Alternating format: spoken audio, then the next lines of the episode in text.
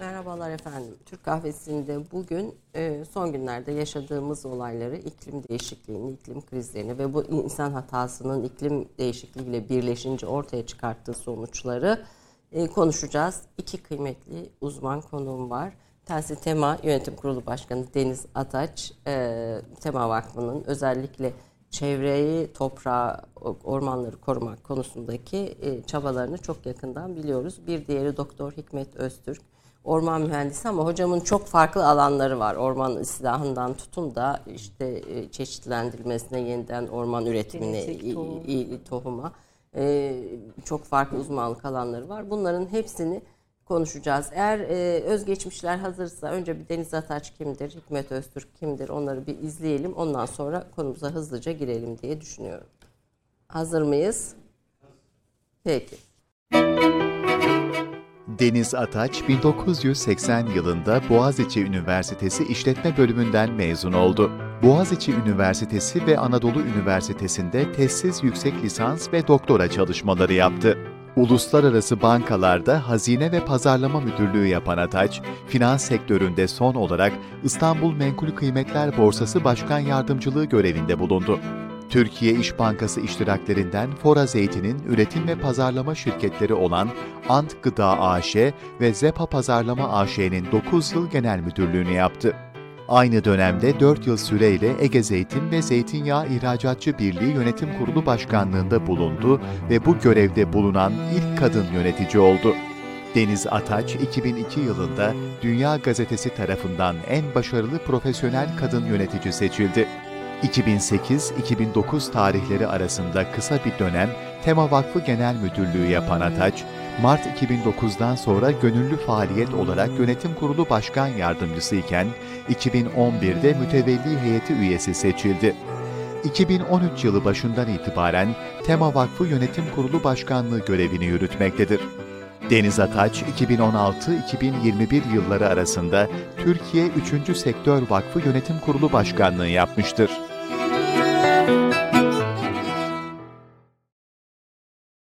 Hikmet Öztürk 1983 yılında İstanbul Üniversitesi Orman Fakültesinden mezun oldu.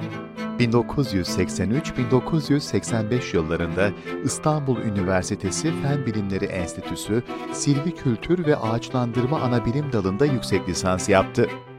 1986-1992 yılları arasında Orman Genel Müdürlüğü Orman İdaresi ve Planlaması Daire Başkanlığında orman amenajmanı mühendisi olarak görev yaptı. 1992 yılında Orman Ağaçları ve Tohumları Islah Araştırma Müdürlüğü'ne atandı. Bu süre içinde 1993 yılında iki ay süresince Finlandiya Ormancılık Araştırma Enstitüsü ile Ağaç Islahı Vakfı Koordinatörlüğünde Finlandiya'da orman ağaçları ıslahı uygulamaları, döl denemelerinin tesisi ve planlaması, 1996 yılında İngiltere Cranfield Üniversitesi'nde ormancılık araştırmalarının planlanması, 1998 yılında Kanada Alberta Üniversitesi'nde popülasyon genetiği ve gen koruma konularında eğitim programlarına katıldı. 2003 yılında Akdeniz Üniversitesi Fen Bilimleri Enstitüsü Biyoloji Bilimleri dalında doktorasını tamamladı. 2010 yılında Tema Vakfı'nda göreve başladı. Hala Tema Vakfı'nda genel müdür yardımcısı olarak görev yapmaktadır. Hoş geldiniz diyorum tekrar. Böyle iki farklı alan. Hocam ben sizi çevreci zannediyordum. Hep çok uzun süredir tanırım ve izlerim. Evet. Ee, ama sonradan olma çevreci. Sonradan olma çevreci. çevreci. Ee, iş dünyasından finansın merkezinden yani bayağı bildiğiniz bir finans uzmanısınız. Evet, evet. Ve oradan çevreye geçişinizi biraz daha aslında dinlemek isterim sizden. Ya aslına bakarsanız yani liseyi bitirdiğimde ben ne yapmak istediğimi çok iyi biliyordum ama bazen kader ağlarını örüyor yani sizin dışınızda gelişmeler oluyor ya. Ee, ben hep böyle insanla ilgili bir şey yapmak istemişim. Yani ya doktor olayım ya öğretmen olayım. Hani akademisyen bile değil yani öğretmen olayım e, şeyle. Fakat sonra e, o dönem işte işletmenin yeni e, gündeme geldiği evet. yıllar hocam hatta kurs hocam o sırada tabii anarşi var çok. Hı hı. E, işte en sağlıklı 4 yılda okul bitirebileceğin okul diye Boğaziçi Üniversitesi işletmeyi e, yazdırdı. Böyle şeyle tıplarla öğretmenlik arasına ve yani kader öyleymiş ve o geldi. Çok da severek okudum yani. Ben işletmenin çok güzel bir disiplin olduğuna da inanıyorum. Yani sizi pek çok e, değişik konuya başka bir bakışla yaklaştırıyor. Sonra aslında akademisyen olarak devam edeyim diye düşündüm ama orada YÖK'ün e, şeyine kadrine uğradık biz o yıllarda. YÖK kuruldu. Ve bütün hocalarımız demeyeyim de benim esas çalışmak istediğim hocam ayrıldı, emekli oldu. İşte biraz daha devam ettim. Hem tez, iki tezim kaldı. Hem doktora hem master'ı da Boğaziçi'nde dönüp tekrar yaptım sonra dersler ama ikisinde tezi yazılmadı yani. Onun yani yanlış anlaşılmasın böyle yapmadığım şeyleri hiç yaptığım gibi göstermeyi sevmem. Ee, sonra baktım üniversitede istediğim gibi gitmeyecek. Onun üzerine özel sektörü. O zaman da işte kadınsınız, çalışkansınız, ataksınız falan böyle büyükler dedi ki finans sektörü bu yapıya daha uygun. Ee, ondan sonra o dönemde tam böyle işte Özal'dan sonra yabancı Yeni bankaların geldiği, evet e, ben şey Citibank'te başladım. Ee, orada çok kısa bir süre çalışıp sonra değişik bankalarda çalıştım. Ama fon yönetimi çok yeni bir konuydu yani kimse bilmiyordu. bu İstanbul Borsa e, o sonra, o sonra. yardımcılığı bile yapmışsınız. Yaptım en son en son işim o ama ben esas fon yöneticisiyim. Yani şey bir bayağı böyle o bütün piyasaların kuruluşu o sırada biz böyle şey ekran başı e, iş yapan e, işte o kişiler de görülür ya Evet evet filmlerde, haberlerde. Biz o ilk jenerasyonduk aslında Türkiye'de onu yapan. E, ya ben onların hepsini çok severek de yaptım yani şey yapmadım ama böyle biraz sorumlulukla yaptım size de demin söylediğim gibi. E, hep böyle aklım başka işlerdeydi. Sonra neyse Allah'tan mesela pazarlama çok ilgimi çekmişti. O zaman şöyle söyleyeyim size. 84'te biz hocamla sivil toplum kuruluşlarının pazarlanmasını konuşuyorduk.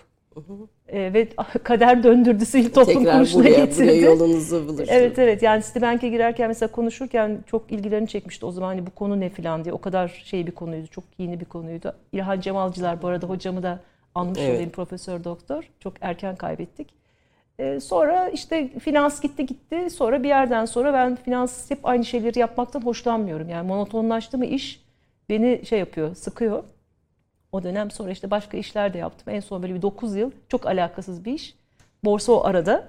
Ee, zeytinle uğraştım ki o hayatımın en zor ama en keyifli işiydi. Yani çevre konusunda uyumlanma süreciniz. Yani Or- evet oradan yavaş yani şey geçiş çünkü bankacılıktan böyle hani 8. kattan 15. kattan tabii tarıma inmek çok kolay Toprağa değil. inmek. Toprağa inmek çok kolay değil. Çünkü başka bir dünya, başka ama benim yapım çok uygunmuş ona yani hiç çok zorlanmadım. E, Ama bir taraftan yani o finansı, paranın nasıl e, her şeyin önüne geçtiğini, e, para yönetiminin görüyorsunuz. Tabii, Onun tabii, içinden tabii. geliyorsun ama bir taraftan da küresel iklim sorunları bir, bir ikisi arasında bir, yani zo- ne kadar zor gerçekleşeceğini küresel iklimi düzeltmek mümkün değilse bile en azından hani biraz daha rayına sokmanın düşünüyor musunuz? Valla şöyle söyleyeyim kapitalizm isterse e, yapar. Yani ben kapitalizmin yani, e, sevmiyorum bu arada onu söyleyeyim. E, ve çok zarar verdiğini düşünüyorum her şeye ama isterse bu işi moda yapar yine yapar. Yani o kararın birdenbire iklim değişikliği mesela başladı sosyal medyada işte bir giydiğinizi bir daha giymeyin. Biz zaten öyleydi yani bir alırdık. Ben hala mesela bir şey alırım 15 sene 20 sene kullanırım. Yani iyi bir şey alırım çünkü. Şimdi tekrar o moda olmaya başladı. Yani isterlerse yaparlar Ayşe. Yani kapitalizmin çok insan psikolojisini, kitleleri yönetmeyi değişik yöntemlerle çok iyi biliyorlar. E, paranın içinden gelen bir çevreci olarak ve Tema Vakfı e, Yönetim Kurulu Başkanı olarak bunu söylemeniz bizim için umut verici. Yani isterlerse, iş- inşallah isterler. İsterlerse yaparlar. E, yaparlar. Peki. Hikmet Hocam sizin e, konularınız da yaşadığımız bir orman yangını ve galiba bu, bu e, yüzyılın en büyük hani Türkiye açısından orman Türkiye, yangını diyebilir miyiz hocam? Evet, yıllık orman, yanan orman alanı açısından baktığımızda e, rekor kurulan bir e, yıl oldu. Geçmişte de büyük yangınlarımız var. E, Dursun Dursun Bey'de yanmış büyük alanlar var. Marmaris bölgesinde e, yana- e, oluşan yangınlar var. Hatta bizde fakültede öğrenciyken bunlar sınav sorusuydu. Hocalarımız sorardı yaşanan en büyük yangınları. E, Marmaris, şey, Manavgat'ta yaşanan yangın o büyüklükleri aştı.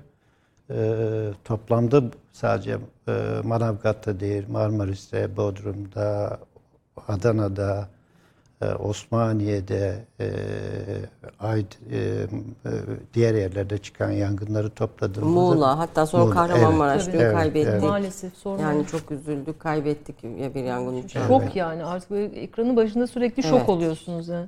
Bu, bu anlamda tarihi bir e, orman yangınlarının en büyük yaşandığı bir e, felaket. Yani yılı. yüzyılın yangını diyebilir miyiz? Türkiye diyebiliriz, diyebiliriz. Rahatlıkla diyebiliriz. E, Ama A- Amerika ve Avustralya ve diğer şeylerle kıyasladığımızda Tabii ki ölçek farklı. Ölçek farklı. Yani e, Avustralya'da e, biliyorsunuz 2-3 yıl önce büyük bir e, yangın olmuştu. Milyonlarca hektar alan yandı. Keza Kuzey Amerika'da da e, bu tür şekilde büyük yangınlar oluyor. Ölçek olarak şeyden çok fazla. Bizim ölçeğimizde yaşadığımız, Türkiye için yaşadığımız en büyük e, o o yangın e, sezonu oldu diyebilirim ki hala da önümüzde uzun bir dönem var. yani bu bu ay içinde de bekliyor musunuz iklim e, öngörüleri bazında? Tabii ki e, çünkü e, e, biz e, ormancılar yangın sezonunu e, yangın riskinin başladığı dönemden bitiş tarihine göre e, şey yaparız. Geçmişte bu dönem Mayıs aylarındaydı. Eylül sonlarında falan biterdi. E, ama son yıllarda bu dönem ilk yaşanan iklim değişikliği nedeniyle uzadı. E, Nisan'dan e, Ekim'in sonuna kadar e, Hatta e, Karadeniz bölgesi o dönem m, yangınlar açısından daha e, riskli bir bölge oluyor. E, Bu risk halen devam ediyor. Yani e, Ekim'in sonuna kadar hem süre uzadı hem de Karadeniz bölgesi aslında nemli ve ıslak bir bölge. Yangın açısından riski e, ora, onun nasıl? Evet, Akdeniz bölgesi kadar yangınların büyüme riski yok. E, Ama e, o dönemler e, kurutucu rüzgarların estiyor özellikle. Hava sıcaklığının yüksek olduğu bir dönem oluyor. Aynı zamanda da e, üreticilerin kendi bahçelerinde ot temizleme e, ve bu otları yakma e, alışkanlıkları devam ettiği için o kuru dönemde e, yangınlar Karadeniz bölgesinde daha çok çıkıyor. Zaten Karadeniz'in yangın sezonu o dönemdir. Evet. Evet. Tam e, e- Eylül Ek- Ekim gibi, Evet, evet. Eylül Ekim gibi o bir yangın sezonu var yani. Evet, Hani evet. Bir rutin yangın sezonu var ama şu anda o rutinin dışına çıkan bir şeyle, afetle e, karşı Tabii, karşıyayız. tabii. Yani bunun sebepleri siz e, orman hem bürokraside bulunmuşsunuz Orman Bakanlığı'nda hem işin akademik kısmında hem de çok farklı sahalarda e, ormanların ıslahı konusunda da çalışan bir bilim insanısınız. E, bunun sebepleri neler? Önlenebilir miydi? Yani ne yapsak önleyebilirdik bu yangını? Bir oradan başlayalım. Şimdi buna yangının çıkış koşullarıyla e, e, başlayarak açık koşullarıyla açıklayalım isterseniz. Bir yangının oluşması için önce bir yanıcı organik madde olacak. Havada oksijen olacak. Bir de tutuşmayı sağlayacak bir sıcaklığa ulaşmanız lazım. Tutuşmanın olması lazım. Ormanda organik madde zaten çok miktarda, oksijen de keza öyle. Bu tutuşmayı sağlayacak kaynak e, yangının çıkması için ormanda iki şekilde olur. Bir, yıldırımlar Bir düşer bir ağaca ve yangına neden olur ki biz bunu doğal yangın olarak e, niteleriz. Bir diğeri ise tamamen insan kaynaklıdır. Bu çıktığı anda e, oradaki organik maddenin e, nem içeriğine, arazi yapısına, rüzgar durumuna göre yangının büyüklüğü ve şeyi değişir. Elbette bu sene yaşanan büyük yangınlarda e, iklim değişikliğinin oldukça e, etkili olduğunu söyle, söyleriz, söyleyebiliriz. Çünkü bu dönem e, çok sıcak, çok kurak ve yangınların olduğu dönemde kurutucu e, İç Anadolu'nun kuru havasını getiren Akdeniz bölgesine e, ve ormanların içi, ormanlardaki organik maddenin nem içeriğini oldukça düşüren, tamamen tutuşmaya elverişli hale getiren Poyraz rüzgarlarının çok şiddetli ve kuvvetli ve hatta geçmişe göre daha uzun bir süre e, devam ettiği bir dönem olduğu için e, bu yangınların büyümesine neden oldu. O nedenle e, yangınların başlangıcını e, doğal ormanlar e, yıldırım nedenlerinden birisinin yıldırımlar olduğunu söylemiştik. Türkiye'de yıldırımların şöyle bir özelliği var. Yıldırımla beraber yağmurlar da gelir. Gelir. O nedenle e, Yanar ve söner. yanan alanlar çok büyük olmaz. Nitekim Orman Genel Müdürlüğü'nün istatistiklerine göre doğal ormanlarda yanan alan miktarı çok da yarım hektarın bile altındadır. Ee, ama mm, insan eliyle çıkan yangınlar özellikle bu havanın sıcak, sıcak, kurak ve rüzgarlı olduğu dönemlerde e, çok daha hızlı e, büyümesine neden oluyor. Türkiye'deki istatistiklerde bizim özellikle e, e, yüzde on biridir doğal kaynaklarla, yıldırımlarla çıkan yangınlar. Ama yüzde on bir e, çıkmasına rağmen yanan orman alanlarımızın yüzde 99'undan fazlası insan kaynaklı nedenlerle e, e, yanıyor. Buradan şu sonuca e, ulaşabiliriz. Ormanları biz yakıyoruz insanlar. Evet, kimseyi suçlamanın şey yok. Peki ne yapalım, nasıl önleyelim ve şimdi yanan ormanların yerine ne yapalım? Onu biraz Deniz Hanım'ın şu iklim ve ısınma meselesi konusundaki yorumlarını aldıktan sonra devam edelim. E, Çünkü e, bir haftadır orman mühendislerini de dinliyoruz. Biz de böylece tanımış olduk. Ben bu kadar çok yani kıymetli bilim insanımız olduğunu doğrusu hani çok böyle ilgi alanımda olmadığı Var için herhalde e, farkında değilmişim. Şu anda medyadaki hocaların yani büyük bir kısmı da bizim bilim kurulu üyemiz. Yani Hepsi de birbirinden Evet, kıymetli öyle. ve farklı çalışma sahaları var ve biz de bu sahada da bizim bilim insanlarımız olduğunu böylece idrak ettik diyelim. Hani bilmek değil idrak ettik. Bu o, iklim değişikliği hocam artık bir senaryo olmaktan çıktı ve bir realite olarak karşımızda yani seller bir tarafta orman yangınları ve aynı anda yaşıyoruz yani bu, bu iki tane şeyi birlikte. Bu iklim değişikliği dediğimiz şey nedir? Birleşmiş Milletler'in işte 2000 son 5 yılda hazırladığı 2020 raporu e, 1850'den itibaren bir derece dünyanın ısındığını söylüyor. Bu ısınmanın sonuçları nedir ve biz bundan sonra neyle karşı karşıya kalacağız? Dinlemek isterim sizden. Şimdi aslında e, küresel iklim değişikliğini çok basit anlatmamız gerekirse insan e, da, insan hareketleriyle ortaya çıkan karbondioksit ve metan ağırlıklı e, bir, bir de azot dioksit galiba değil mi? Üç tane gaz var. E, o üç gazın e, dünyanın çevresinde olmasından daha fazla birikmesi ve bir battaniye gibi düşünün. Öyle tarif Sera gazı, sera gazı e, etkisi. etkisiyle e, gezegeni sarması ve dolayısıyla da içerideki sıcaklıkların yükselmesi ve e, bizim aslında çok ne diyeyim hayati olan bizim için buzulların erimesi bu sıcaklık nedeniyle. Ve başladı. 2020'den Evet. itibaren artık geri dönüş yok diyor. Evet yani şu ana kadar bir dereceye gelindi fakat şöyle bir şey var 2000 bir, bir buçukta kesmezsek yani her şeyi yapıp bir buçuk derecede bunu durduramazsak hakikaten çok büyük kayıplarımız olacak ve yaşam çok zorlaşacak. Yani iki dereceye gitmememiz lazım. Bunu bir buçukta kesmenin yollarını bulmamız 2000 lazım. ye- 30, 30 hedef verildi bunun için. 2040'ta 2030'a 30'a galiba çekildi. çekildi. Çünkü bakın bu sene mesela bize 10 yıl yani 8 on- yıl. evet, 8 evet. yıl var önümüzde. Yani burada tabii bütün herkese e, çok ciddi yani yöneticilere ama sadece bu işleri başkalarını da şey yapmamamız lazım. Yani görevlendirmememiz lazım. Bizim de şahıs olarak yapacak o kadar çok şeyimiz var ki bir kere yani ne olur dinleyen herkes bir internete girip bir karbon ayak izi diye bir kavramımız var. Yani ben bu dünyada yaşarken ne kadar iz bırakıyorum karbondioksit, metan ve dediğim gibi e, diğer gazlar açısından onu bir ölçüp ve o yani ben kendim de ilk yaptığımda çok şaşırdım yani gerçekten çünkü mesela uçağa ne kadar binerseniz onu telafi etme şansınız kalmıyor yani uçak inanılmaz bir karbon em- emisyonu yapıyor.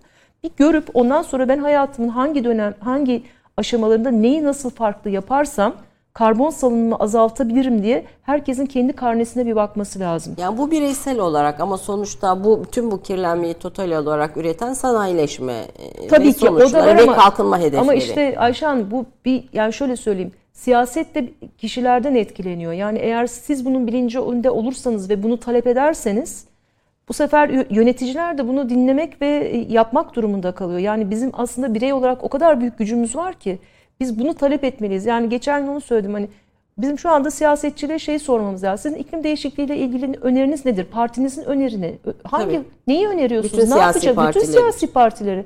Yani bunu hayatın neresine nasıl sokuyorsunuz ve benim hayatımı nasıl etkilemesini bekliyorsunuz? Mesela bunlar çok kritik sorular. Şimdi düşünün siz belediye başkanları dolaşıyor ya da milletvekilleri dolaşıyor. Bakanlar zaten her dakika yaşıyor. Ya bir dakika sizin nedir? Benim ilçemdeki senin iklim eylem planın nedir? İlimdeki iklim eylem ne yaptın? Kaynağı nereden bulacaksın? Ya bunları gerçekten hepimizin ittirmesi gerekiyor. Olmaz öbür türlü yani bu çok yayı- yayılmaya vaktimiz yok onu söylemeye çalışıyorum. Ee, ve anladığım kadarıyla herhalde ilçe yani il il yapmak Evet, gerekiyor. evet. Yani böyle bir genel iklim Hayır, eylem hayır. planı değil de il il ayrı e- eylem e, planı yapmak gerekiyor. Hem ormanlar için hem diğer sorunlar için değil mi hocam? Aslında e, bunu üstteki bir çerçeve politikadan hareket ederek gelmesi lazım. Yani hükümetin bunu e, kararlı bir politika olarak e, bir çerçeve yasasıyla düzenleyip daha sonra bu zorunluluklar e, kentlerde, illerde, ilçelerde e, belediyelerin yapması gereken bir yükümlülük olması lazım. E, tabii bu sadece e, yerel yönetimlerin ve e, şeylerin yanına bırakılabilecek de bir unsur değil. değil. Çünkü burada asıl unsur biz milyonlarca yıldır, e, yüz binlerce yıldır toprağın altında bırakmış, birikmiş olan karbonu e, şeye çıkarıyoruz. Yukarıya açıyor. Evet, fosil yakıtlarla gerek petrol gerek kömür yakıtlarıyla ve e, bu birikim atmosfer şeyi sera gazı e, dünyanın ısınmasına neden oluyor. Bu ısınma doğal olarak bütün süreçleri etkiliyor. Yani kar yağışından, yağış rejimlerinin değişmesinden, kurak bölgelerin daha kuraklaşmasından, özellikle Akdeniz bölgesi e, en fazla risk alınan e, ülkelerden bir tanesi ve aslına bakarsanız da bu yaşanan e, ilk iklim e, krizinden en fazla olumsuz etkilenen bu konuda kusuru olmayan çok fazla. E, Az ama gelişmiş ülkeler evet evet az gelişmiş gelişmekte olan ülkeler Evet olacak. evet. Evet. Ve de Evet. onların da en fakirleri. Yani işte Kuzey Afrika'yı düşünelim. Yani işte Nijerya'dan yukarıya baktığımızda e, hepsi yoksul ülkeler. Dolayısıyla bunun bir küresel bir mesele olduğunu aslında gezegenimize uzaydan baktığımızda bir küçücük hepimiz bir küçücük evde yaşıyoruz. Bu evin eee, çok sağlıklı tutulması için, koşulların iyileştirilmesi için yapmamız gereken bir zorunluluk olduğunu eee, düşünmemiz lazım. Yani bunu aslında siyaset üstü bir konu olarak Kesinlikle. ele alıp ideolojik bir konu olarak hiç Asla. ele almayıp Kesinlikle. Ya, yeryüzü- yaşamsal bir konu bu şu anda. yani yeryüzünde yaşaya kalması için yapması elzem olan e, bir politika olarak Evet. görmek lazım. Burada şunu ifade etmek isterim. Aslında bu çok önceden biliniyordu. İlk iklim değişikliği ilgili raporlar 1950'li yıllarda dü- dünyanın ısınmaya başladığı ifade edilmişti. Ama uzun yıllar iklim değişikliği var mı? Yok mu? Yok bundan sonra soğuma dönemine mi gireceğiz? Gibi çok gereksiz tartışmalarla e, Zaman geçti. kaybedildi. Çok zaman kaybedildi. 60'larda galiba e, Kennedy sonrasında Johnson'a böyle bir şey verildiği, bir rapor verildiği Evet. falan söyleniyor. Yani demek ki Çok o dönem eski bu bir tartışma. farkındalık ol- oluşmaya başlamış. Ama o zaman bunlar e, toplum tarafından da çok bilinir değildi.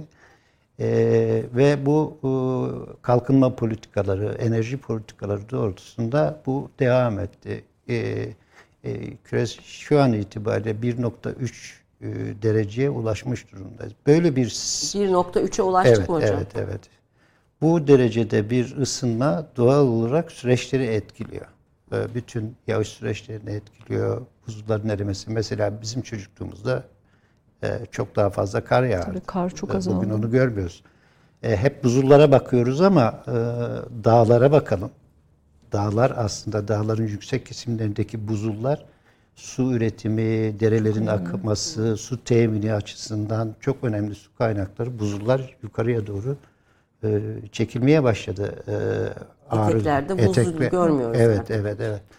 Dolayısıyla bunun sonuçları bize aslında e, ekonomik kayıplar, Ekolojik hastalıklar, ekolojik yıkımlar, biyolojik çeşitliliğin kaybı çok sayıda şey e, Ekonomik sonuçta kayıp, çok ekonomik ciddi ekonomik kayıplar. Yani hem e, sadece Grönland veya işte Değil, Kuzey değil. Kutbu, Değil. Güney Kutbu erimesi olarak konuya bakmayıp yani her ülkenin kendi e, Tabii, tabii, bu, tabii. bu dağları da bu sürecin bir Aslında parçası. hepsi Hani ısınıyor yani okyanuslar ısınıyor, toprak ısınıyor anlatabiliyor muyum? Yani her yer ısınıyor aslında şu anda öyle düşünün. Her yer ısındı şu anda ne kadar satıhı varsa Evet. şeyde yeryüzünde hepsi ısındı. Şu anda ısınmaya devam Bu ediyor. çerçevede sellerin e, sebebi de bu bu Evet. ısınma değişikliği mi Evet. Bilim, bilim insanları söylüyorlardı zaten. İklim değişikliği aslında e, hava hallerinden çok farklı bir olay. Dönemsel olarak ifade edilir. Yani geçmişte de seller yaşandığı dönemler olmuştur. Kuraklık yaşanmıştır. Mesela Osmanlı döneminin 1870'li yıllarda yaşanan çok şiddetli bir kuraklık dönemi vardır. Burada kıtlık dönemleri olarak bilinir. Keza aynı dönemlerde Çin'de yaşanan kuraklıklar vardır. Bu tür e, dünyadaki bir dalgalanma kurak dönemler, yağışlı dönemler e, olur. Bunlar iklim değişikliğinin göstergeleri değildir. İklim değişikliğinin göstergeleri belli dönemler içerisinde aşırı e, hava hallerinin oluş biçimlerinin artışıdır. Bu şiddetli yağışların artışı, artmasıdır, kuraklıkların artmasıdır, fırtınaların daha sık oluşmasıdır. Mesela Türkiye'de şimdiye kadar e, kasırga oluşmazken artık e, bir kasırga oluşumları da görüyoruz. Bütün bunlar aslında yaşanan iklim değişikliğinin göstergeleri olarak ortaya çıkıyor. Ve Türkiye için artık geri yani her dünya için geri bir, dönülmez bir yerdeyiz. Bütün dünya için. Çünkü 1.3 e, çok e, ısınmış durumda ve bu enerji kullanımıyla hedef 1.5 diyelim ki hedefe ulaştık 1.5 yapmamız gereken bu 1.5'ü eski haline getirebilmek. Mümkün mü Reklamdan sonra konuşalım efendim kısa bir aradan sonra. Çok iç açıcı değil ama sonuçta dünyada yaşaya kalmak için de elzem bir konuyu konuşmaya devam ediyoruz. 30 saniye reklam arası.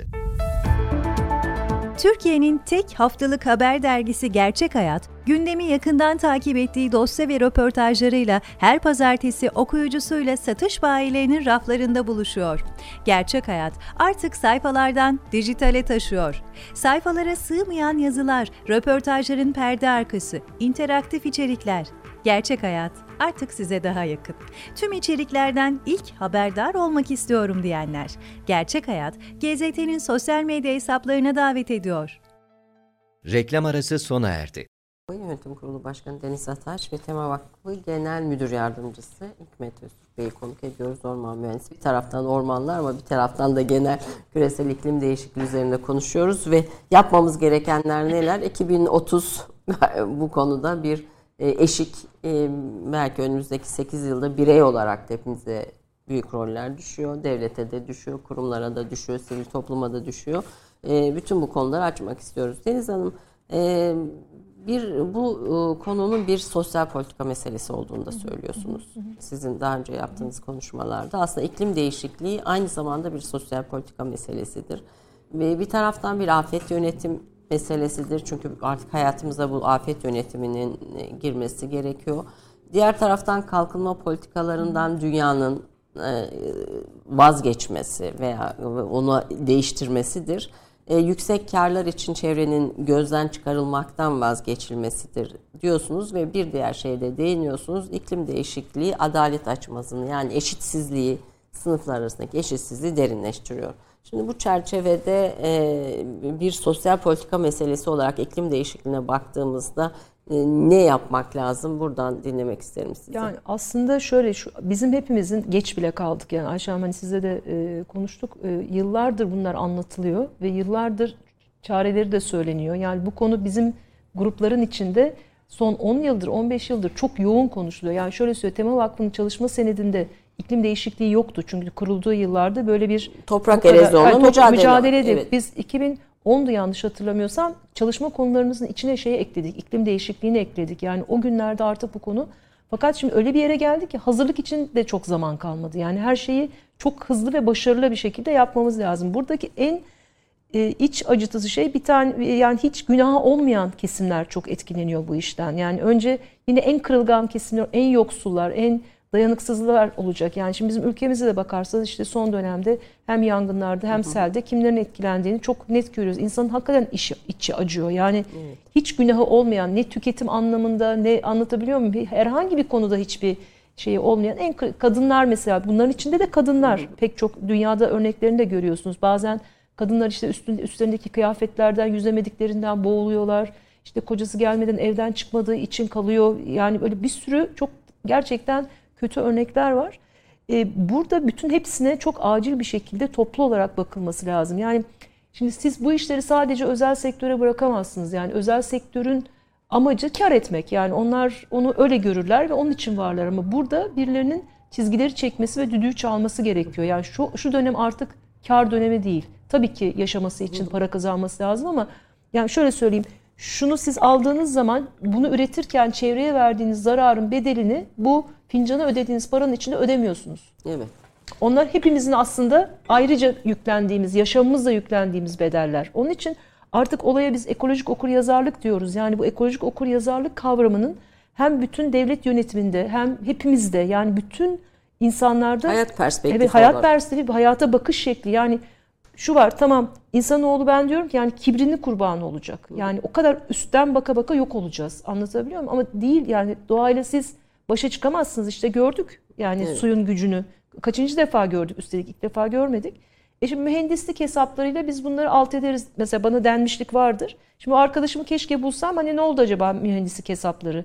Anlatabiliyor muyum? Yani doğayla başa çıkmanız gerçekten mümkün değil. O zaman biz doğaya uyumlu nasıl yaşarız? Onun peşine düşmemiz ve ona göre hareketlemin onun için biraz hani kişisel Evet. tüketimden başladım ama kişisel tüketimden tabii ki devlete, hükümete, bütün ülkelerde gitmesi gerekiyor. Çünkü oyunun kurallarını koyucu onlar ama biz baskı yaparsak da o kuralların konması daha hızlı gelir. Sonra onlar da bize dua ederler. Çünkü onlar da bu gezegenin üzerinde yaşıyor ve onların çocukları da torunları da burada yaşayacak.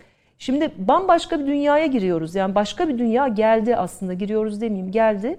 Dolayısıyla hızla hep birlikte adapte olmamız lazım. Ee, onun için de biraz ilgilenmek lazım. Yani ne oluyor, ne bitiyor, ben ne yapabilirim? Mesela çocuklara mutlaka bizim artık tedrisatın içine iklim dersini, Koymamız afet lazım. afet e, yönetimi de koymamız lazım. Yani bu çocukları yeni dünyaya hazırlamamız lazım. Çünkü onlar şu anda yani bu dünyayı mahvetmiş olmuş olan sistemin içinde yetiştiler ve bunu biliyorlar. Birdenbire şeyde kalacak. Ne yapacaklarını da bilemeyecekler. Yani onun için çok hızlı bunları e, yani ülkemiz için de söylüyorum bütün dünyada başlayan ülkeler var. Hızla eğitimin içine almamız ve çocukları hazırlamamız lazım. Yani başka bir dünyaya giriyoruz ve çok iç açıcı değil ne yazık ki. Ne girdiğimiz dünya. E, tabii e, bu emisyon üreten fosil yakıtlar Tabii. meselesini araçların hani Avrupa bu konuda bir düzenleme yapıyor kendi ülkesinde e, bir takım emisyona ilişkin ama sonuçta dünyanın geri kalanına kendi eski e, araçlarını satıyor. Yani işte Mısır, e, işte Afrika ülkeleri, Nijerya, Avrupa'nın artık kendi ülkesinde yasakladığı çevreye zarar verdiği için araçlar dünyanın öbür tarafında. Yani e, artık e, şey e, o, ortak bir atmosferi korumak mevzu bahis olunca sadece bir ülkede steril bir temizlik Yok, hiçbir e, faydası yok. hiçbir faydası olmuyor herhalde Olmuyor. değil mi? Yani Tabii, bu, bu konuda yani gelişmemiş ülkelerle çok gelişmiş ülkeler nasıl bir e, işbirliği yapabilir? Ya bu konuda o- çalışmalar var mı E, dünyada? tabii burada bir takım fonlar oluşturuldu mesela bunların yapılması için ama çok düşük kaldı bu fonlar. Yani bundan 5-6 sene önce bu hareketler başladı ama şimdi mesela daha hızlanıyor. Çünkü demin Hikmet Bey'in de söylediği gibi uzun süre dünya bu doğru, yanlış, yok o var, yok. Yani biz yıllar geçti böyle tartışarak anlatabiliyor muyum? Yani işte biliyorsunuz Amerika çekildi, sonra tekrar geldi falan falan. Yani şimdi burada büyük bizim kolaydan başlayıp hızla kapatacağımız karbon emisyonlarını çizip çizip kapatmamız lazım. Bunlar da e, sizin de demin söylediğiniz gibi tabii ki karbon şey karbon e, salınımı çok yüksek olan fosil yakıtlar. Yani burada hem kömür hem söyleyeyim petrol hem doğalgaz bunların hepsi fosil yakıt. Yani doğalgaz diyeceksin ne yapacağız ama evinizde acaba e, şöyle söyleyeyim yeteri kadar e, doğalgaz tasarrufu yapıyor musunuz? Mesela anlatabiliyor muyum? Yani hepimizin yapabileceği devletlerin dışında da çok şey var. Gereksiz ışık yakıyor musunuz? Yani ben Zonguldak çatal ağzını gördükten sonra inanın bir tane fazla ampule tahammülüm yok yani. Çünkü o enerjinin hangi bedelle benim evime geldiğini gördükten sonra yakamıyorum ampulü. Anlatabiliyor muyum? Onun için ama hepimizin biraz bilgilenmesi gerekiyor ki biz burada çok da veri veriyoruz yani filmler yapıyoruz, metinler şey yapıyoruz. Gelsinler yine verelim ama herkesin artık bir kendi kapısının önünde süpürmesi lazım ve devlete de baskı yapması lazım. İkisini aynı anda yapmamız lazım. Evet yani birey olarak biz de bu işten uzak değiliz. Hepimiz Aynen. bu şeyin e, bir parçasıyız bu sürecin. Bu, Çünkü etkileneceğiz, hepimiz bu, etkileneceğiz. bu, bu habitatın Bir ekleme yapmak istiyorum buyurun. bu konuya. Aslında yani ana kaynaklardan bir tanesi fosil yakıtlar ama fosiller ya- yakıtların dışında e, e, yaptığımız arazi tahribatları da karbon salınımının ben önemli de bir tam şu toprak soracaktım. Yani toprak durumumuz ne yani Evet. erozyon. Ee, e, dünyada her yıl e, büyük miktarlarda orman alanı tahrip ed- ediliyor. Ee, son 100 yılda e, tahrip edilen orman alanı bir e, Amerika e, Birleşik Devletleri'nin alanından çok daha fazla. Şimdi siz orman alanlarını yok ettiğiniz zaman aslında karbon yutaklarını da yok ediyorsunuz. Yani çünkü e, e, havadaki karbondioksiti bitkiler vasıtasıyla alırsınız ve o oksijen olarak size geri döner. Şimdi e, Denizler de bir yutak. Tabii. denizlerde bir yutak, evet oradaki da e, yutak. mevcut e, Denge, e, ekoloji. hücre e, fotosentez yapan organizmaların e, miktarı, e, bitki, deniz yosunları, deniz çayırlarının miktarı elbet o da çok önemli. E, şimdi e, Amazon ormanları genelde bunun için örnek gösterilir. E, son zamanlarda çok da fazla tahribat ediliyor, yakılıyor. Yapılan geçen e, yayınlanan bir araştırma var. Artık Amazon ormanlarının e, depoladığı karbon yangın nedeniyle çok daha aşağı seviyelere düştü. Orman yangınları nedeniyle daha fazla e, karbonsalar hale geldi. Bu birikimi ısırıyor. Aynı zamanda yanlış toprak işleme, tarımsal alanlardaki yanlış toprak işleme nedeniyle toprak organik maddesinin de Nitelik kaybı. e, ha- yanması da bunda önemli etken. Bu yaklaşık dünyadaki e, kar, e, şimdiye kadar karbon e, salımının yüzde 24'ünü oluşturuyor.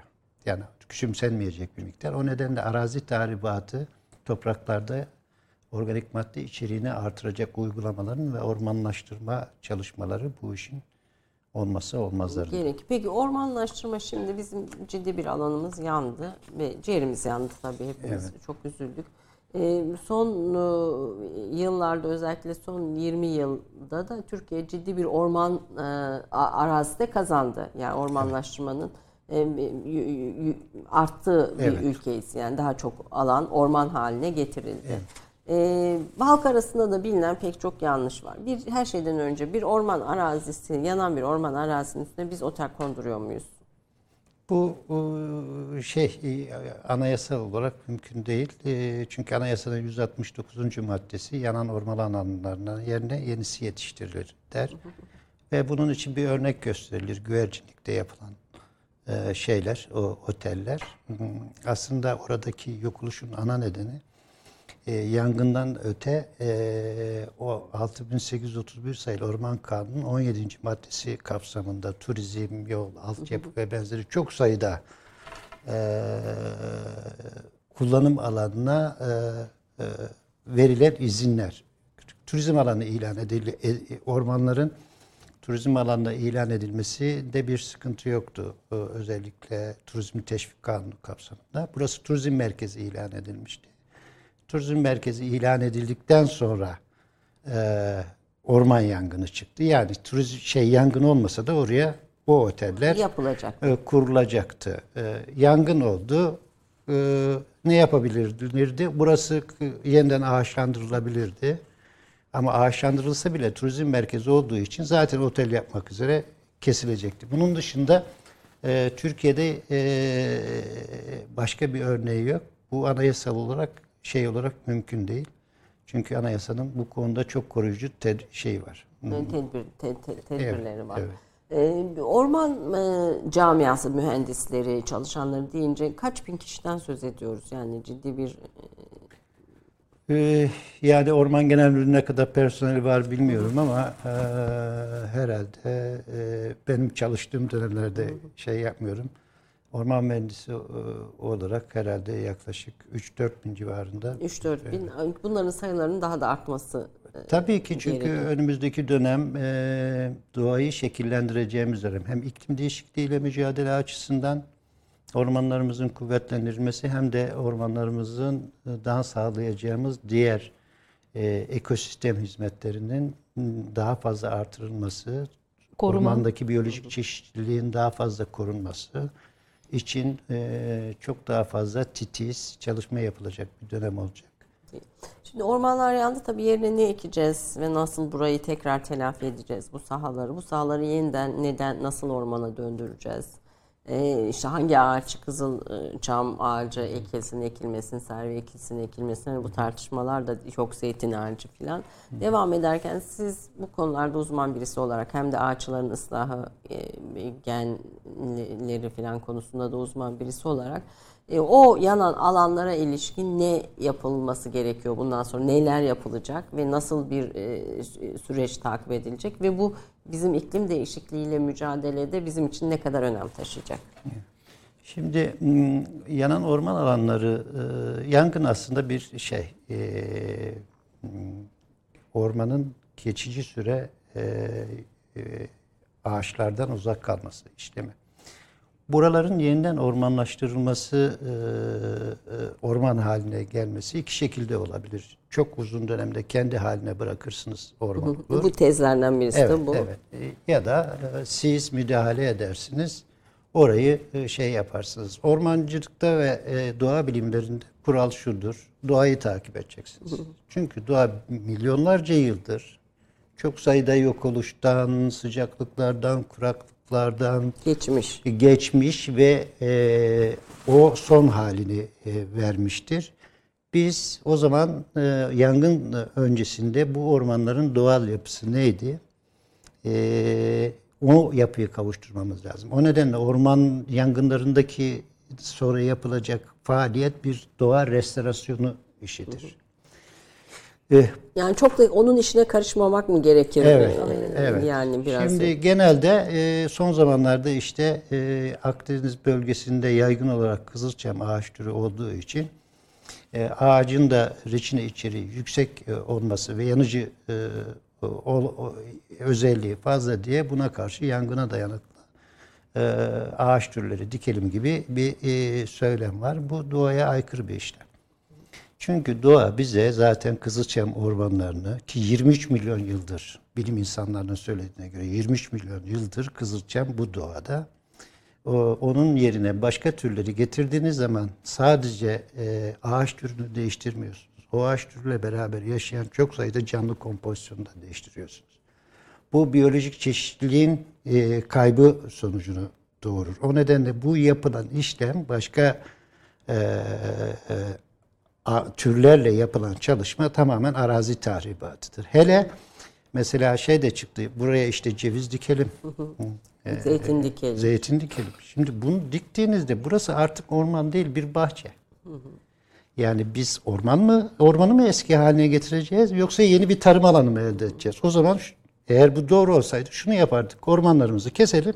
Yerine zeytin ve şey Zeytin, dikelim. evet. Belki Hikmet Bey bu noktada şeyi anlatmak çok faydalı olabilir. Hani ben de sonradan bunları öğrenmiş bir kişi olarak söylüyorum. Yani ormanın neden müdahale edilmemesi lazım? Orman neden kendi haline bırakılmalı? Belki birazcık onu anlatırsanız. Nasıl bir ekolojik Evet, sistem evet, ve evet, nasıl bir evet. organizma aslında Aynen. tek başına bir organizma. Belki o Şimdi- ekosistem hizmetlerine biraz oradan Evet. girebilirsiniz. Evet. Tümüyle e, ormanın e, sonrasında yapılacak işlem orman kendi kendini yeniler. Bu çok uzun zaman alabilir. Özellikle çam türleri e, e, ilk e, dünyada ilk oluşan ağaç türleridir ve yangınlara karşı özellikle oksijenin yüksek olduğu jeolojik dönemlerdeki yaşanan yangınlar nedeniyle bazı adaptif özellikler geliştirmiştir. Kızılçam'da da bunu görüyoruz. Mesela Kızılçam'ın kabuğu kalındır. içerisindeki hücrelerin yanmamasını sağlar.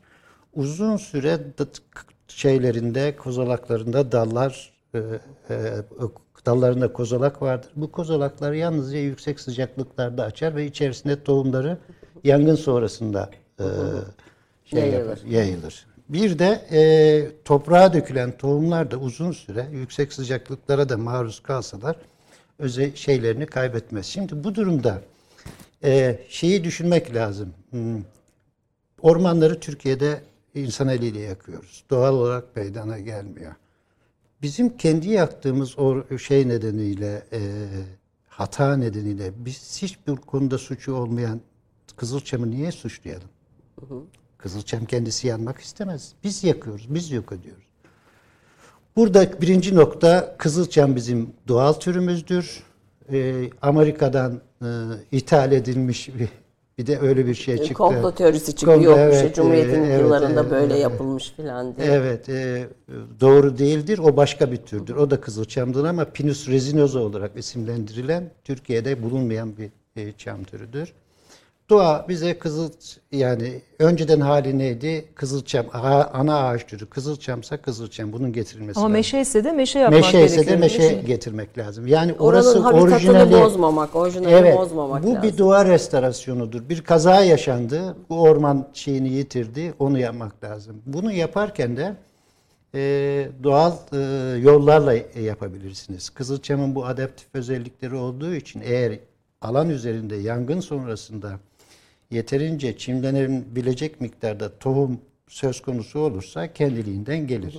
Ama bu her zaman mümkün olmuyor. Mesela Antalya'da Düzlerçamı'nda çıkan bir yangın vardı. Onun sonrasında yapılmış araştırma var. 19 yaşındaki e, Kızılçam ormanından e, ormanı daha sonra kendiliğinden e, doğal gençleştirilmeye bırakıyor. 2 metrekarede e, bir tane fidan bile olmuyor. Şimdi bunun bu şekilde bırakırsınız. o- Negatif sonuçları da. Evet, evet. Dolayısıyla burada hmm, gerektiğinde yerel e, tohum kaynaklarından toplanmış ya da o yerel tohum kaynaklardan e, tohum üretimiyle amacıyla oluşturulmuş tohum bahçelerinden toplanmış tohumlarla burayı takviye ederek tohum stoğunu yine doğaya benzer koşullarda yaparak kendiliğinden e, e, e, e, gençleştirmesini sağlamaktır ki bu ormancılık yıllardır zaten bunu yapıyor. E, ben istatistiklere baktım, ge- geçmişte de bakıyorum. Mesela 2020 yılında yanan ormanların yüzde 43'ü e, bu şekilde Yenilenmiş. yenilenmiş. Sadece ağaçlandırılan kısım yüzde 47. Bu oran geçmiş yıllarda daha düşüyor. Mesela iki yıl önce ağaçlandırılan alan miktarı yüzde 30 civarında. Şimdi yüzde 47 olmuş. Evet, evet. İşte duruma göre 2020 değişiyor. yılında şey. Şimdi bu neye göre belirleniyor? O- o- Öncelikle yangın sonrasındaki yapılması gereken şey o sahanın e, ciddi bir incelemesi yapmak. Bu o, birinci inceleme geçmişte bu orman hangi yapıdaydı? Eğer çok yaşlı ve kozulak üretiminin bol olduğu bir çağdaysa bunun olduğu yer potansiyel olarak tohum stoğunun fazla olduğu yerlerdir. Buralar muhafaza edilir. Yapılan işlem sadece kesilen ağaçların çıkarılması. Taşınması. Evet, kısmen de yerelden toplanmış e, kozalaklı dalların şeye serilmesidir. E, ama genç meşçerelerimiz var. Yanan sadece yaşlı ağaçlarımız değil, 8 yaşında, 10 yaşında yeterince tohum stoğunun olmadığı alanlar. Ve özellikle böylesine büyük yangın alanları olduğunda buraların gençleştirilmesi, e, orman haline gelmesi çok uzun yıllar alır. Yüzlerce yıl alır. Yüzlerce yıl. Yüzlerce yıl alır kendiliğinden. O zaman biz bunları yüzlerce yıl kendiliğinden orman olmasını mı bekleyeceğiz? Yoksa bunu doğaya en uygun şekilde yeniden ormanlaştırma Fidan dikeceğiz. faaliyetinde. Fidan da dikilir. Ee, dolayısıyla fidan dikmek bu alanlar için en hızlı ve şeydir. Burada dikkat edilmesi gereken en önemli nokta özellikle büyük yangınlarda yapılan bazı hatalar oluyor. Geçmişte Çanakkale e, yangınında bu yaşandı. Antalya'da Serik'te yaşanan e, yangında sonrasında da yaşandı. Bu bir restorasyon çalışması olduğu için oradaki doğal e, Kızılçam ormanlarının genetik kompozisyonu da ona benzer. Aynı koşullarda yaratmamız, e, oluşturmamız lazım. Ağaçlar hareket edemeyen, bitkiler hareket edemeyen canlılar olduğu için bulundukları çevre koşullarına göre genetik yapıları belirlenmiştir. A- Akdeniz bölgesindeki, İzmir bölgesindeki bir kızılçamla Manavgat'taki bir kızılçamın genetik özellikleri Birbirinden birbirinden farklıdır. Ee, bu e, yapılan genetik araştırmalarla ortaya koymuştur. Siz şimdi e, Manavgat'ta yangın oldu. E, Maraş'tan tohum getirirsiniz. Muğla'dan tohum getirirsiniz. İzmir'den tohum getirirsiniz. Ya da elimizde fidan var üretilmiş hazır. Hemen de ağaçlandırma yapmak istiyoruz. Oralardan getirirsiniz yapabileceğiniz böyle bir ağaçlandırma yapabileceğiniz en kötü Şeydir. bir ağaçlandırmadır. Neden? Çünkü o genetik kompozisyonu bozdunuz ya. Bunun etrafında bir de doğal ormanlar var. Şimdi buradan yayılan, bu ağaçlar büyüdüğünde yayılan polenler o doğal ormanların da yapısını bozacak. Biz buna genetik kirlenme diyoruz. O nedenle mümkün olduğu kadar yerel türleri ve hatta ama bunu yaparken de karışımı da sağlamak lazım. Mesela dere işlerinde e, yoğun bir e, yapraklı e, Ağaçlar. vejetasyonlar var. O alanlara girmemek lazım.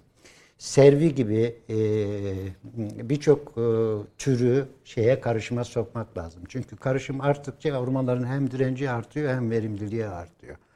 Oradaki doğal türleri yaşayabilecek türlerle karıştırarak o doğayı tekrar restore edecek. Şimdi bu yangından sonra bu alanlara biz ne zaman e, girip işte temizleme ve yeniden e, fidan dikme veya işte sizin söylediğiniz gibi kendi şeyine bırakma, kendi habitatında bırakmayı ne zaman yapabiliriz? Şimdi zaten yangınlar kontrol altına alındıktan sonra hemen etüt çalışmaları başlar. Evet. Saha adım adım gezilerek e, bu özellikler geçmişteki ormanın yapısı, mevcut arazi yapısı, toprak, Ama her bir bölgeye farklı bir yöntem uygulanmasını öneriyorsunuz anladığım arazi kadarıyla. koşullarına, Arazi koşullarına her bir yani Muğla'da uğradığınız u- u- Uğla, e, yaptığınız yöntemi Manavgat'ta göre. Ha, o uğrayamaz. anladım. Hepsine farklı bir Evet, o yörenin yapısına göre hareket edecek. karar Yani aslında verilecek. şimdiden başladı ormancılar çalışmaya ama Evet. ondan sonraki dönemde bir yeni yeni ekim, yeni dikim. Şimdi herkes de bir fidan bağışlamak istiyor, bir katkı sunmak istiyor.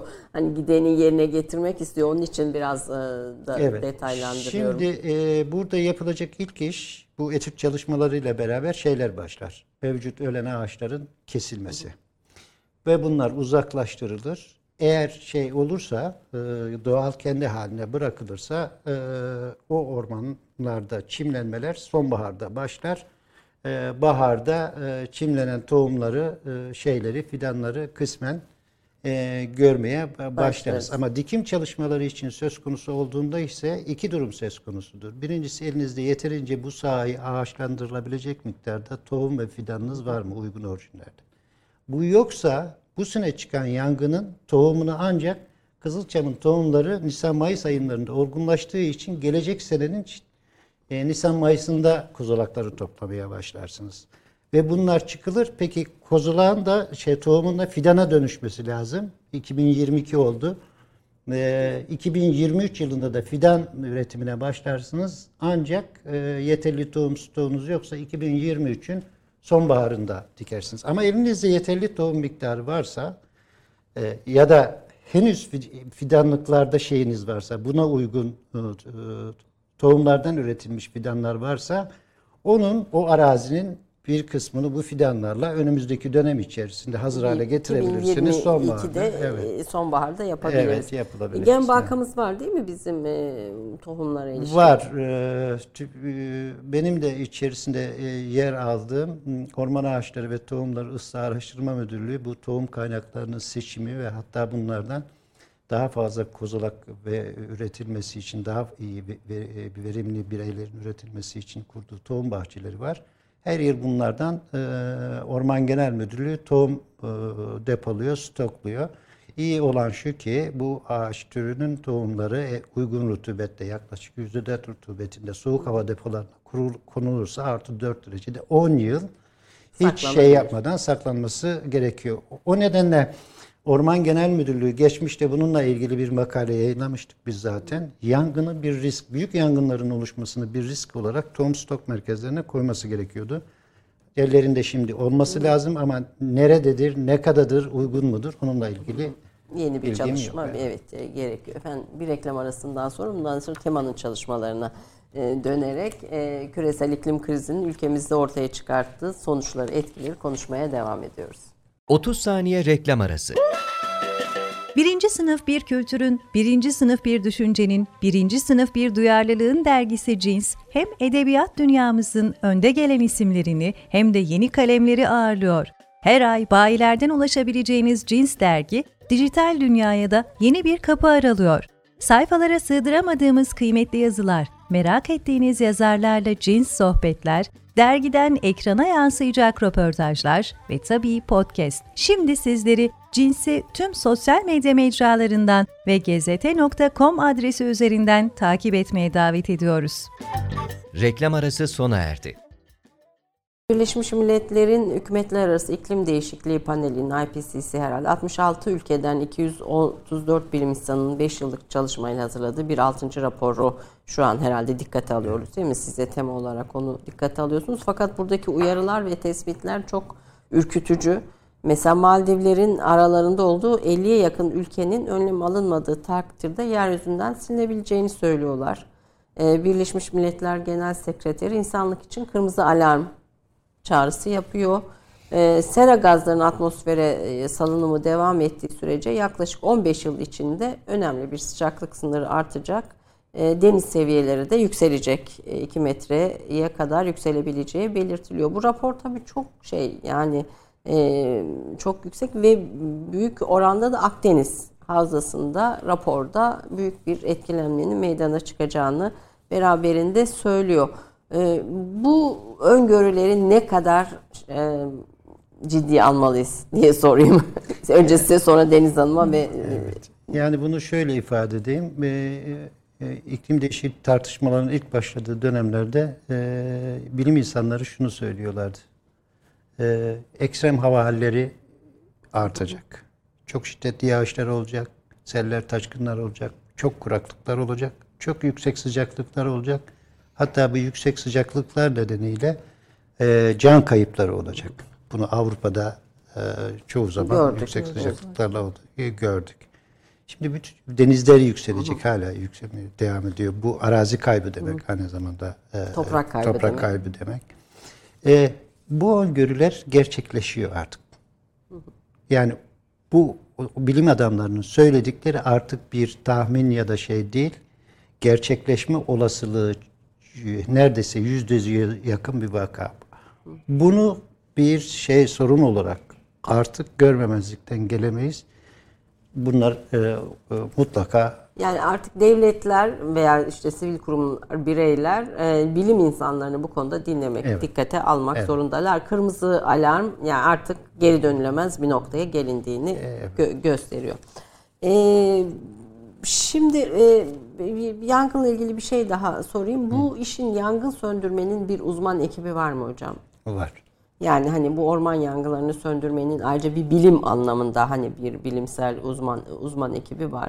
Türkiye'de bu yeterli bir sayıda mıdır? Şimdi orman yangınları söndürme görevi Ben metodu tartışmayacağım Evet, hani uçak, helikopter o- bunlar çok kısır tartışmalar olduğunu düşünüyorum ama hani bir bunun bir uzmanlık alanı olduğunu yani not, sizi e, çalışırken gördüm. Hani burada Türkiye'de yeterli uzman var mı? Yangın söndürme uzmanı. Aslında ormanların e, şeyi konusunda e, bilgi e, açısından büyük bir eksikliğimiz yok. Ormancılar yıllardır bu ormanların içerisinde yangın söndürme faaliyetlerini yürütüyorlar. Burada asıl sorun olan olası riskleri görerek yeterince bu örgütün güçlü olup olmadığı, ihtiyaçlarının neler olduğu ve bu ihtiyaçların karşılanması e, ihtiyacının olup olmadığını tartışmak.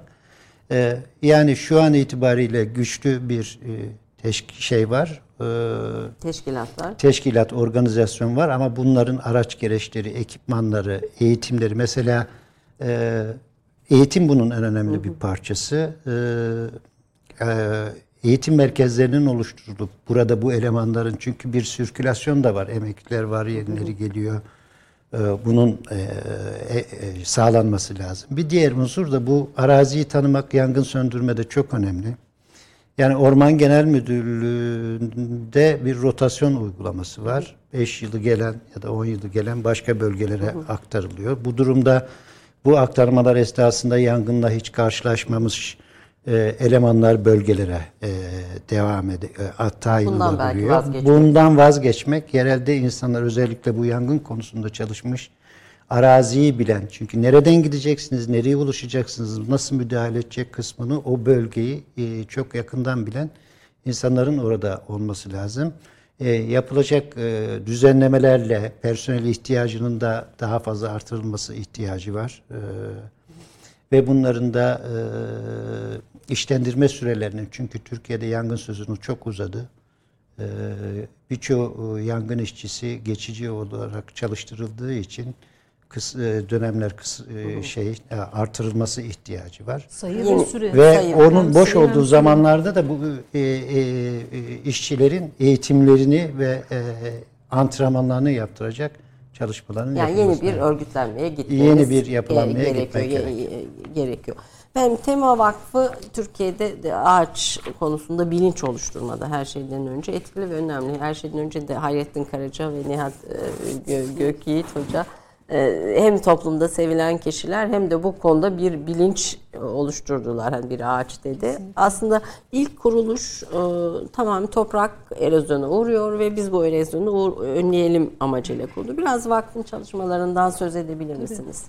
Ee, 92'de vakıf kuruluyor. Ee, ge- gelecek sene 30 senelik bir vakıf olacak ve e, dün de hatta e, Nihat Bey'in çok güzel bir röportajı yayınlandı. Gazete ismi vermemde bir sakınca var mı? Dünya ki. Gazetesi'nde Evet. yayınlandı. Yani meraklılara da Evet. tavsiye ederim. Yani, hakikaten tema Türkiye'de onların bu iki büyüğümüzün yaptığı çok öncü bir çalışma. Yani toprağın özellikle üst toprağın nasıl bu kadar önemli olduğu ve nasıl gözümüzün içi gibi bakmak zorunda olduğumuz. Şimdi mesela seller oluyor ya Hayrettin Bey hayatta olsa şimdi bağırıyordu.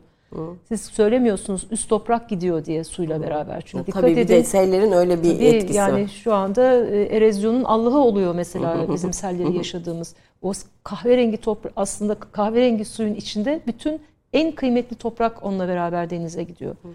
E, bunu e, yani hikayesi çok enteresan aslında. Hayrettin Bey işte Arboretum'u kuruyor Yalova'daki. E, Görmemiş olan dinleyicilere de şiddetle tavsiye ederiz. Arboretum ağaç müzesi demek. Yani bir genetik varlık, ge- genet değil mi? Genlerin saklandığı bir iyi. müze aslında öyle diyelim. Onu kurarken e, bir bitkiyi bulmak için birden fazla defa aynı yere gidiyor yıllar içerisinde. Ve o gidişlerinde mesela diyelim aynı, hep aynı yere gitti üç defa. Her yıl gittiğinde oradaki üst topraktaki azalmayı fark ediyor. Ve erozyon konusu böyle başlıyor. Sonra işte vakfı kurduklarında da tabii sadece çok da güzel anlatır onu işte e, onu da sıkıştırıverdim, bunu da sıkıştırıverdim. Yani şey doğal varlıklar yani sadece erozyon değil e, bütün doğal varlıkları koruyan bir vakıf olmasını istiyorlar. Ve vakıf o şekilde kuruluyor. E, Toplumsal barış topraktan. Gelecektir, Toprağın aynen. yerine bir şey koyamazsınız. Ee, Aç insanlarla barış kurulamaz Aynen, de- diye aynen. ki çok Çok doğru. Mesela şey der, yaşamak istiyorsanız yaşatın der. Çünkü siz o ekosistem işte ormanları, ormanın içindeki canlıları, işte mikroorganizmaları, temiz havayı bunları yaşatamazsanız zaten siz de yaşayamıyorsunuz. Yani onlar yaşayacak ki siz onların ürettikleriyle yaşıyorsunuz. Hayrettin Bey böyle bir cümle ama çok hakikaten çok derinlemesine düşünülmüş sözleri vardır. Ee, onları da biz sık sık e, aslında sosyal medya hesaplarımızdan çıkıyoruz. Sonra işte e, şeyi kuruyorlar, vakfı kuruyorlar. Vakıf tabii enteresan aslında mütevelli heyeti tarafı e, iş adamları tarafından. Çünkü vakıflar iş adamları Kapitalin tarafından. yani aslında Aynen. Aynen. Ama Ve kapitalizmin diyelim. Evet de. ama vakıflar zaten onlar tarafından kuruluyor. Fakat sonradan tabii Nihat Bey'in ve Hayrettin Bey'in sürekli sahada olması ve bu farkındalığı fa- anlatmak için hocalarla beraber çok uzun e, seyahatler yapmışlar bütün Anadolu'ya. Ve Anadolu'da işte bu farkındalığı yaratmaya çalışıyorlar. Toprak niye önemli? Ağaçlandırma aslında toprağı tutmak için bir yöntem. Yani oradan ağaçlandırmaya gidiyor iş. Ee, ve şu anda geldiği noktada 700'ün üstünde, e, şimdi biraz sayıyı düşürmeye bile Evet. çalışıyoruz. Bizim e, 700 noktada gönüllü e, temsilcilerimiz ve ilçe sorumlularımız var. Yani tamamen gönüllü çalışan ve bizim faaliyetlerimize kendi ilinde, ilçesinde destek olan arkadaşlarımız var ki biz gerçekten kocaman bir aileyiz. Yani çok severiz birbirimizi, birlikte hareket ederiz. Kafa yapılarımız şöyle siyaset hiç yoktur. Her siyasi görüşten insan içimizde vardır. Ama nerede neyi konuşacağımızı çok iyi biliriz. Ama esas derdimiz ben diyorum biz toprak partisiyiz. Yani bizim derdimiz esas toprak. Ee, ama siyasette de e, yani bizimle beraber doğru iş yapan herkesin yanında oluruz. Ama karşı iş yapanın da karşısında oluruz. Yani siyasi görüş ne olursa olsun. Yani böyle çok net bir şey vardır temanın e, duruşu vardır en başından beri.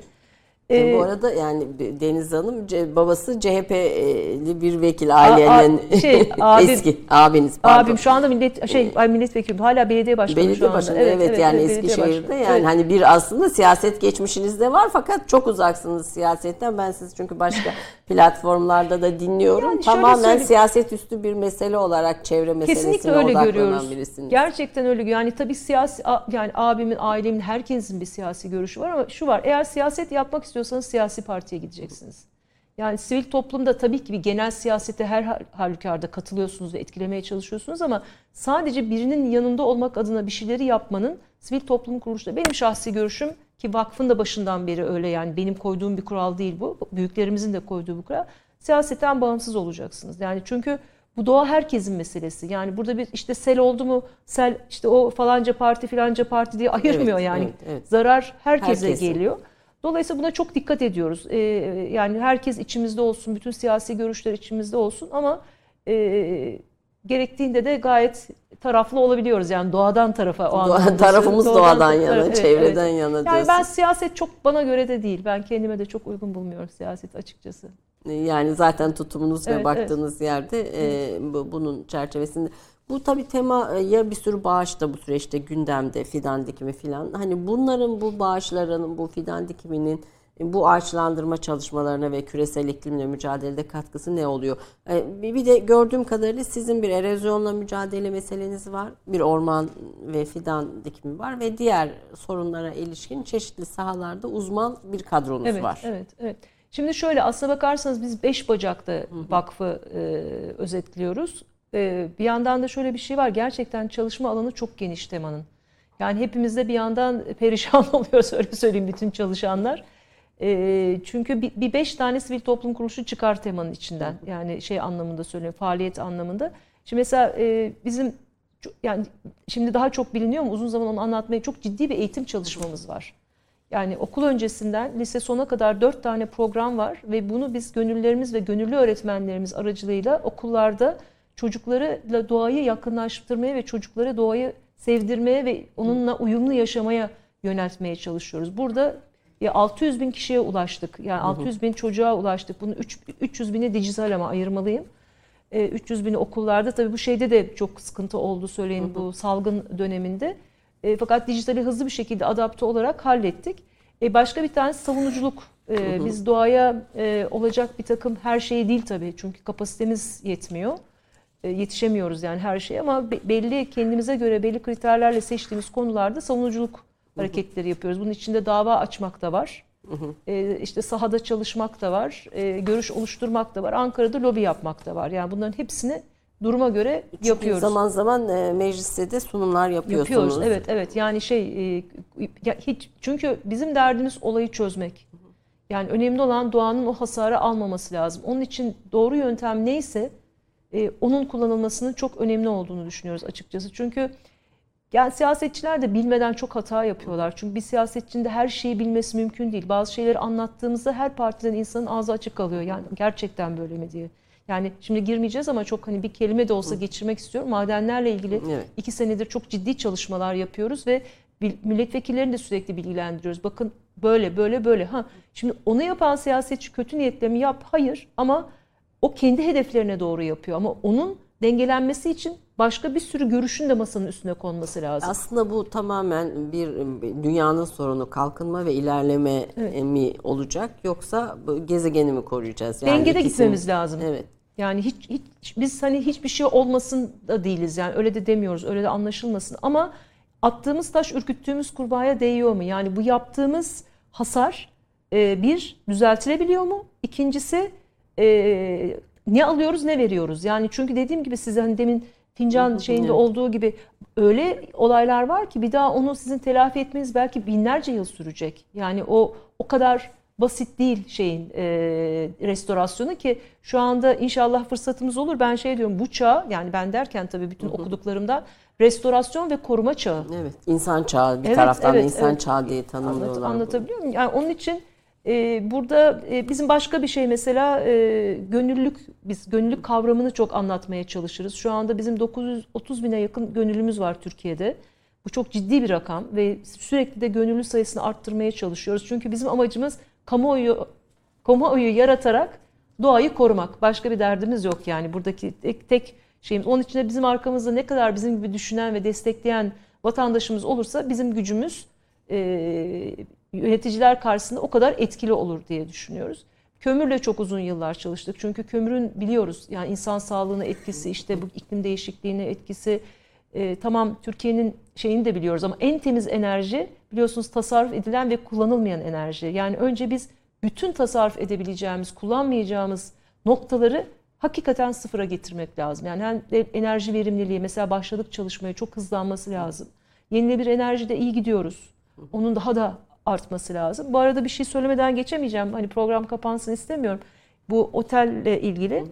Yani e, iklim değişikliğiyle beraber hatta olması da biz bunu öneriyoruz ama Türkiye'nin bu gözle bütün mevzuatına bakması gerekiyor. Yeniden. Arazi Evet. kullanımı. Arazi Arazi, kullanımı. kullanımı. konusunda. Aslında bütün şey inşaat izinleri bunun Hepsinin, içine, hepsinin. turizm sektör hepsi. Yani şöyle yangın olması gerekmiyor. Şu anda mevzuatımızda öyle esneklikler var ki yangın olmasa da o orman alanı başka amaçla kullanılabiliyor. Anlatabiliyor muyum? Onun için bizim hızla oralara bakıp e, önemli olan yani yaşamsal olan alanlara hiçbir şekilde dokunmamamız lazım. Çünkü onlar bizim gerçekten hayat desteğimiz.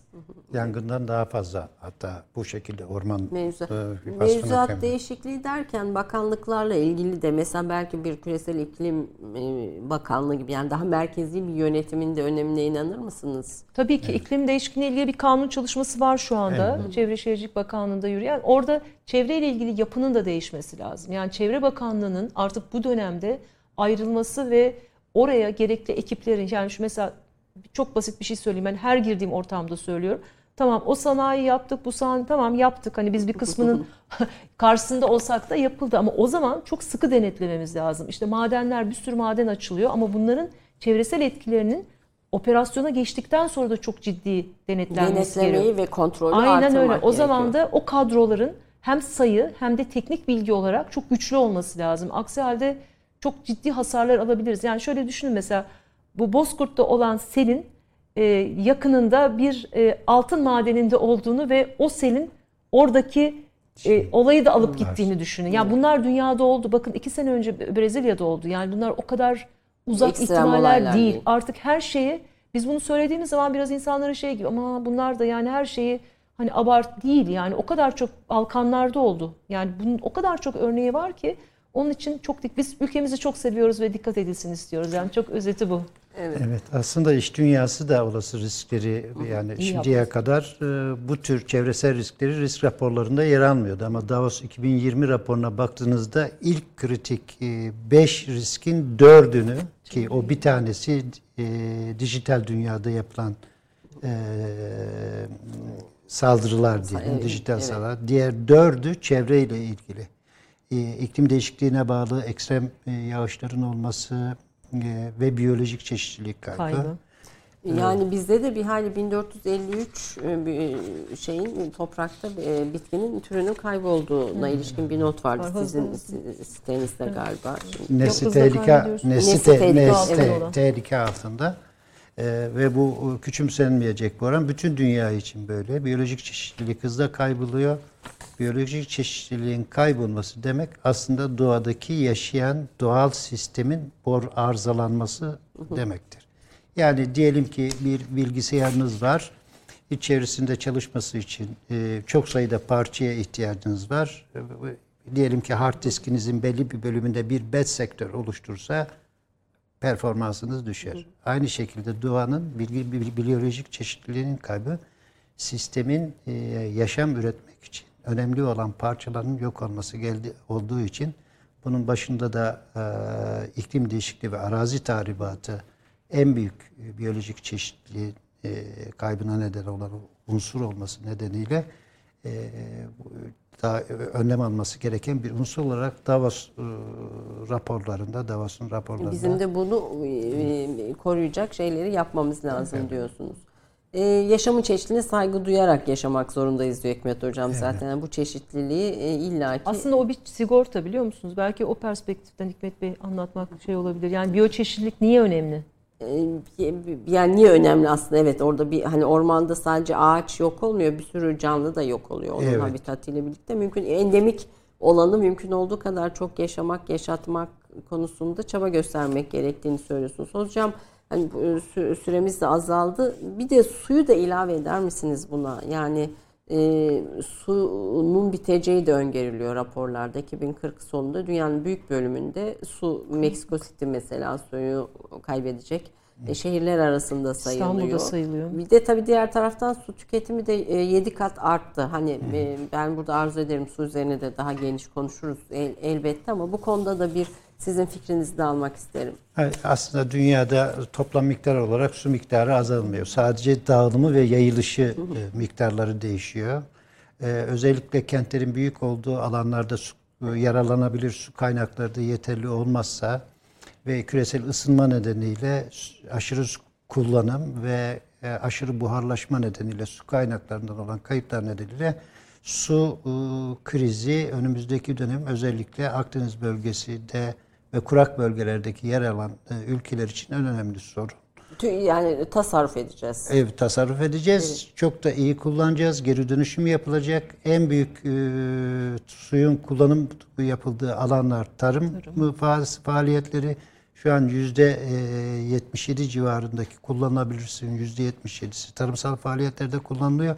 Ama bunun da büyük bir bölümünü tasarruflu sulama sistemlerine dayalı olmayan vahşi sulama şeklinde yaptığımız için e, kayıplarla uğraşıyoruz. Aynı zamanda belediye şeylerde e, su şebeke hatlarımızda yüksek oranda kayıp kaçak oranları var. Bir de vatandaş olarak üzerimize düşen suyun yaşamsal önemine dikkat alarak çok tasarruflu kullanmamız gereken Yani 2040 da çok uzun bir Evet, süre değil şunu yani. şöyle e, ifade etmek istiyorum. Bizim ülkemiz, bizim coğrafyamızda iklim değişikliği nedeniyle yağışların yüzde 20-40 azalacağı tahmin ediliyor. Ortalamasını alalım. Yüzde 30, yüzde 30 yağışımızın azalması demek e, bu oranda e, yağışın azalmadığı İstanbul'da büyük bir sıkıntıyla biliyorsunuz geçen Kar- yıllarda karşılaşıldı. evet. Bunun artık sürekli ve e, daim edeceği demektir ki bu üzerinden e, gelinmeyecek çok sayıda problemin ortaya çıkması. Yani aslında bu bütün bunlardan gördüğümüz şey ormanlar, su, toprak kullanımı, erozyon, tarım arazileri, şehirleşme filan hepsi bir Birbirinin. birbirini bir parçası. Yani belki sanayileşme hedefleri filan bütün bunların hepsinin yeniden bir masaya yatırılıp Bir de orada tabii çok önemli bir şey suyun havza bazında yapılması lazım. Biz şu anda mesela İstanbul'da kullandığımız suyu başka havzalardan alıyoruz. Başkasının suyunu çalıyoruz. Aslında o, o habitatın suyunu çalıyoruz şu anda. Yani onlara da yani her havzanın kendi içinde dengesini koruması korumak lazım gerekiyor. o ekosistemi. Evet. Aynen. Bu sene mesela bu, bu yaşanan kuraklık nedeniyle flamingo yavruları öldü, Öldü. Tuz Gölü'nde. Yani bu bir fa- facia. Yani Facia. orman yangınları kadar e, sel e, de görülen şey kadar büyük bir facia. Evet bir, bir şey yapalım derken başka bir şeyi de yıkmamak gerekiyor. İklim göçmenlerinden de söz ediyorsunuz ve galiba e, bu önümüzdeki bu öngörülerin içinde de 200 milyona yakın insanın bu iklim e, değişikliği sebebiyle kendi bölgesinde yaşayamayacağı ve bir başka yere göç edeceği söyleniyor. 200 milyon çok ciddi, Çok ciddi bir, rakam. rakam. Aslında biz ilk göçü aldık yani Suriye'deki e, sıkıntının da kökeni, kökeninin e, iklim değişikliği olduğu söyleniyor. Yani oradaki e, tarım alanlarının verimsizleşmesi Nesi ve giderek, kuraklıktan e, söyleniyor. Yani biz aslında ilk iklim göçünü alan ülkeyiz. Yani mesela de. şimdi Lübnan'da acayip bir su sıkıntısından söz ediliyor Akdeniz e, havzasında. işte insanlar yaşayamayınca, yaşam, yaşayamayınca e, me- mevcut e, konumunda yaşayacağı yerler arayacaklar. Yeni yerlere gidecekler. O da dünyanın dengesini çok ciddi bir şekilde tabii sarsacak. Yani bir ik- iklim göçmenleri Evet. de tüm bunların sonunda e, Olacak. karşımıza çıkacak. Evet artık iklim meselesi bir çevre meselesi değil bir sosyal politika. Kesinlikle. Ve hayatta kalma hayatta meselesi. insanlığın hayatta kalan bu, bu zaten e, doğanın meselesi değil bana göre. Doğa her zaman birçok yok oluş yaşamıştır. O yok oluşlardan yeni e, hayatlar çıkarmıştır. Mesele bizim burada ne ölçüde yer alacağımız ve ne ölçüde kayıp ve hasarlar vereceğimiz. Bu aslında bizim kendi türümüzü Kendi de, sorunumuz. kendi sorunumuz. Kendi türümüzü de tehdit etmiyor mu? kendi türümüzü tehdit ediyor. ediyor. Ediyor. Yani Diğer biz, bizi, canlılar bizi yok yanında. edip devam eder hayatına. Evet, hayat devam. ve, Evet. ve bütün bunların sorumluları da biz olmamız, insanlığın o insanların olması, doğal olmaması bizi tehdit ediyor. Yani bu Türkiye'nin bütün ağaçları ve çalıları temanın Türkiye İş Bankası kültür yayınlarından çıkan kitap böyle çok kalın görüldüğü gibi hani ele alması da bir hayli zor. Şöyle bir gösterebilirsek. Burada ne anlatıyoruz hocam ne var içinde? Burada Türkiye'mizin sadece ağaç ve çalı bakımından ne kadar çok zengin bir ülke olduğunun göstergesi Yani var. şöyle bir ka- kalınlığını göstereyim kitabın. Yani Ve- hani bu zenginliğe bir şey şu şu ba- bayağı bir kaç santim İki buçuk burası? kilo falan. Ee, Evet, iki- evet.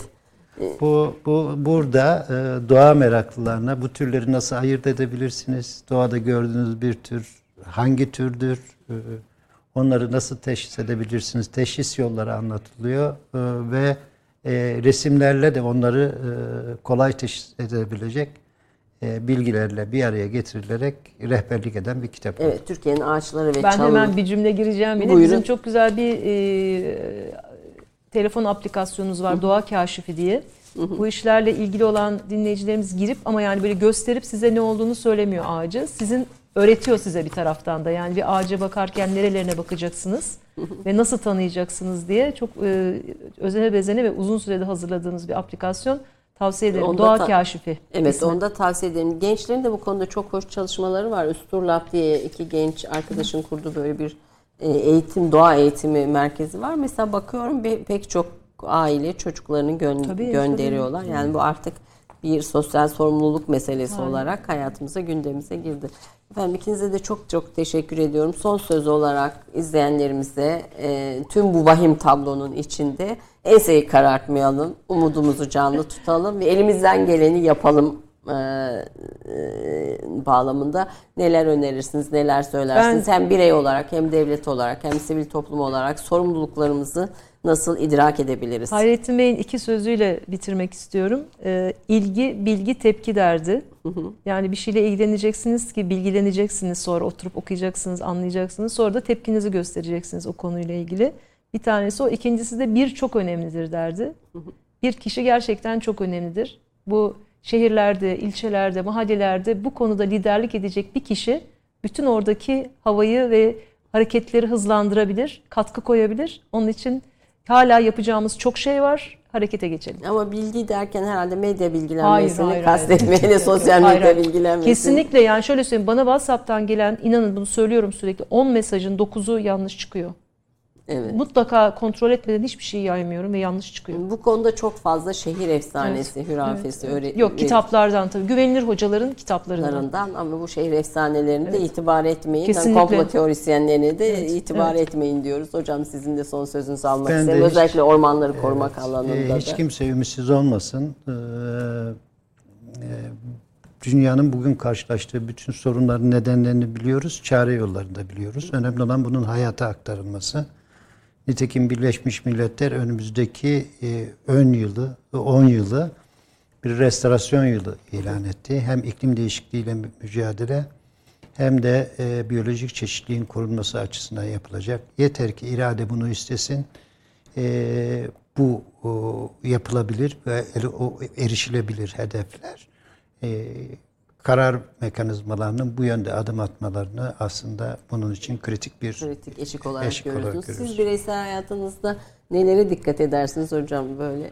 E, şimdi e, Hayrettin Bey'in söylediği gibi e, doğaya hepimizin bir yükü var. E, içtiğimiz sudan üzerimizdeki kıyafete tükettiğimiz gıdaya kadar bunu minimuma, ihtiyacımdan çok daha fazlasını e, kullanmamaya özel dikkat ediyorum.